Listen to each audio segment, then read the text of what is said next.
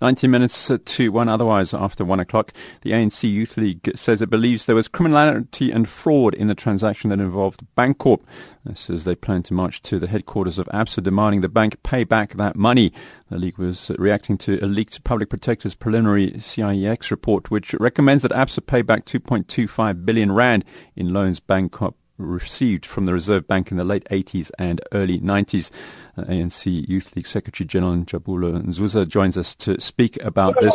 Good afternoon to you. You had a, a number of, uh, let's talk about t- today's events. You had a number of uh, sort of marches planned, but I understand that you didn't get permission for some of those. So uh, how mobile were you today? No, we didn't get permission to some of those, but we already fired the warning shot in Durban uh, where there has been a march in one of the main uh, branches of ABSA in Anton Lembede. Uh, our province in KwaZulu-Natal uh, has really done a, a great job in terms of starting this action. Even today we had a number of young people calling the ABSA call line, uh, asking them when they are paying back the money. That is part of the campaign we ran today and uh, quite a number of young people have been calling ABSA, asking them when to pay back the money. This is just but a start building up to the ultimate march where there will be thousands of young people who will gather in Johannesburg and then do that mass demonstration against ABSA. You've uh, pointed to criminality and uh, fraud in relation to that transaction. I take that that's taken from that interim report uh, by the public protector. Are you are you happy then with the evidence that is contained in that report? Well, look, I must make one thing clear. The, the, the, the public protector's report, all we are saying as the ANC Youth League is that it must be issued. But you must remember that there are other reports that had been issued before about a decade ago, which was commissioned by the Reserve Bank, you know, and it also pointed to the same issues.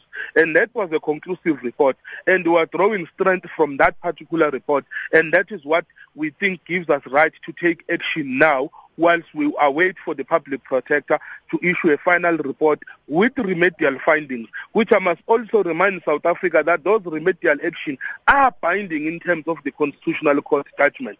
So it's not just about a leaked public protector's report that is making us. It is about an issue that there are other reports. Obviously, we are worried as to why Chilima Johnson has sat on top of this report for all this time because we have been questioning it. In fact, he focused on the last cases in and make them the ones that go out instead of the first cases in so that you're supposed to go up. We apologize for the change in sound quality. I think uh, Mr. Nzuza's uh, moved into another cell, so to speak. You've also pointed to uh, the collapse of the rand, and you, have said that uh, Barclays or ABSA uh, colluded with Goldman Sachs uh, to help collapse the currency. what do you base that on? Well, we raised this issue sometime last year when we said uh, ABSA had actually colluded with Goldman Sachs to tell its investors to sell the rand as a result devaluating the rand. And when we started to raise these issues and we started to have uh, commissions being looked at in, in terms of their establishment, they immediately stopped. That's how the rand ended up stabilizing that year. But what we are worried about is the credibility of financial institutions that South Africa has been using. You look at Moody's that we've been calling to the country to make ratings.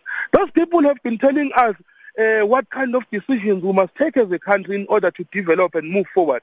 And then they are then find in the United States uh, in terms of issuing fraudulent ratings. How do we sit comfortably that uh, these uh, institutions which are in the financial sector are actually uh, worthy of the weight that they say? Are actually worthy of the reports that they issue. ABSA is, is, is, is, should not be excluded. You know, even last year we raised this, the very same issue. You know, and you know what, what worries us the most is who did the due diligence for ABSA. Because audit firms like Deloitte and Touche, Price Waterhouse Coopers, those are top firms that are held in high regard. They should have identified this issue of this man when they were doing a due diligence when uh, ABSA was purchasing uh, Bankorp from Sanlam.